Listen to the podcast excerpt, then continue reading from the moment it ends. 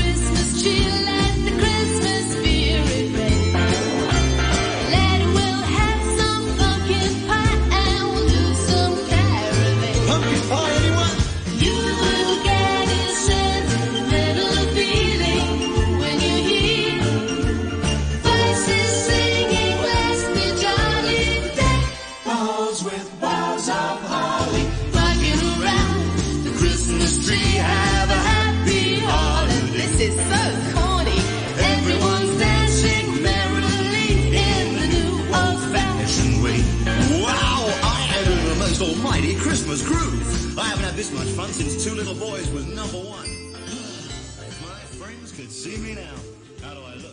Ridiculous. Okay, we're back with you now. Sorry, we lost things a little bit for a moment, had a little technical difficulty.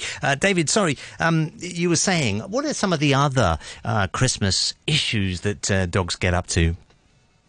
So I guess, I mean, I'm not sure which part you heard me get up to, but I think I guess the most common things we see are dogs who've eaten cooked bones, dogs who've eaten too much sort of turkey or ham. Also, I guess the common things, chocolate, coffee, onions, garlic. And unfortunately, every year we have at least one drunk dog, which is not much fun for anybody. So do not give your dog a Christmas spirit. It doesn't help him. Does that happen on purpose or literally by mistake? Does somebody leave a glass of beer or a glass of wine and the dog just goes for it?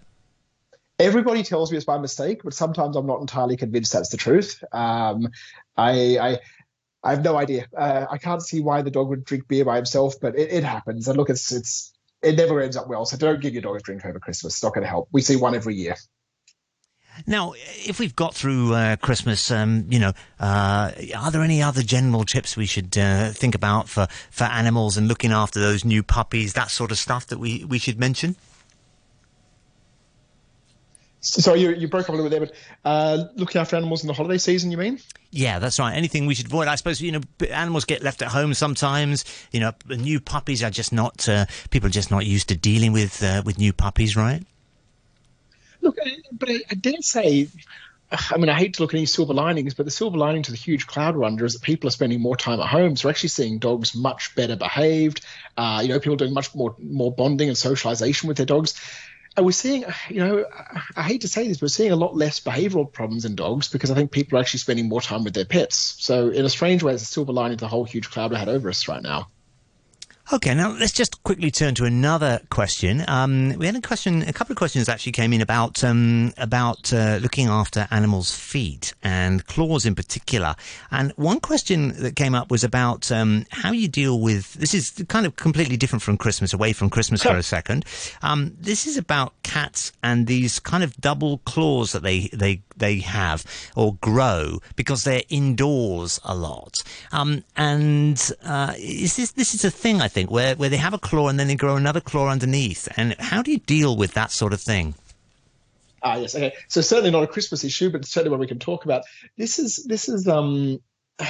cats are normally meant to be in the wild. They're climbing trees. They're scratching on things. They're marking their territory. And that ends up grinding the nails down and pulling the nail sheath out. So sort of constantly renewing new nails.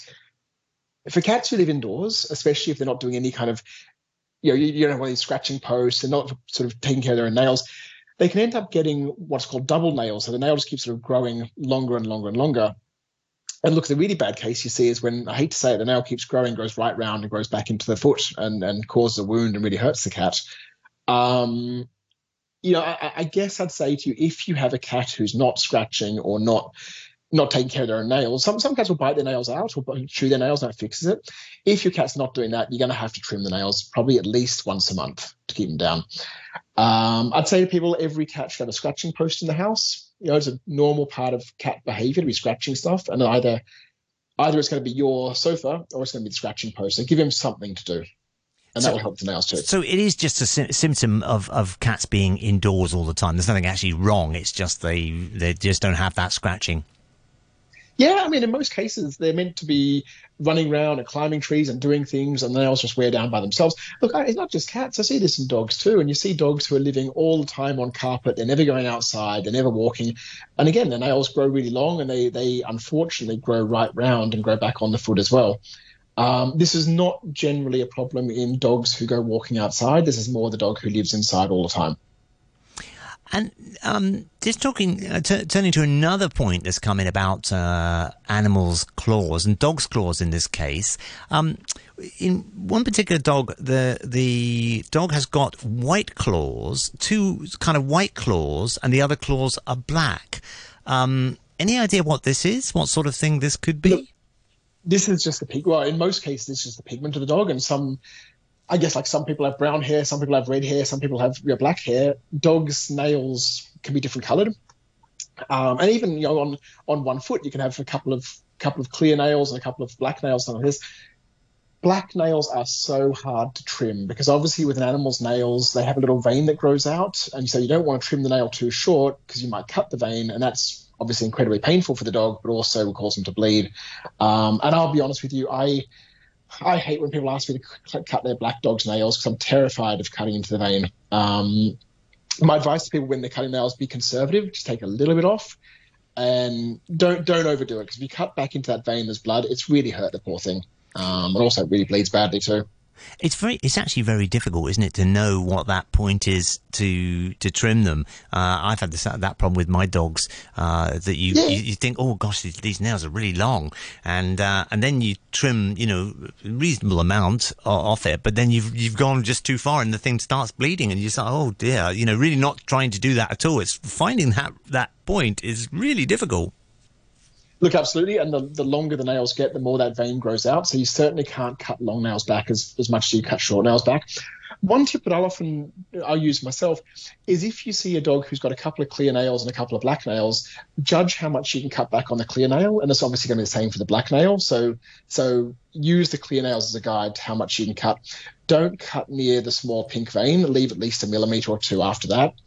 And I guess as I err on the side of caution, cut less is better than cutting more. And the same goes for cats, right? Pretty much the same way to cut the claws?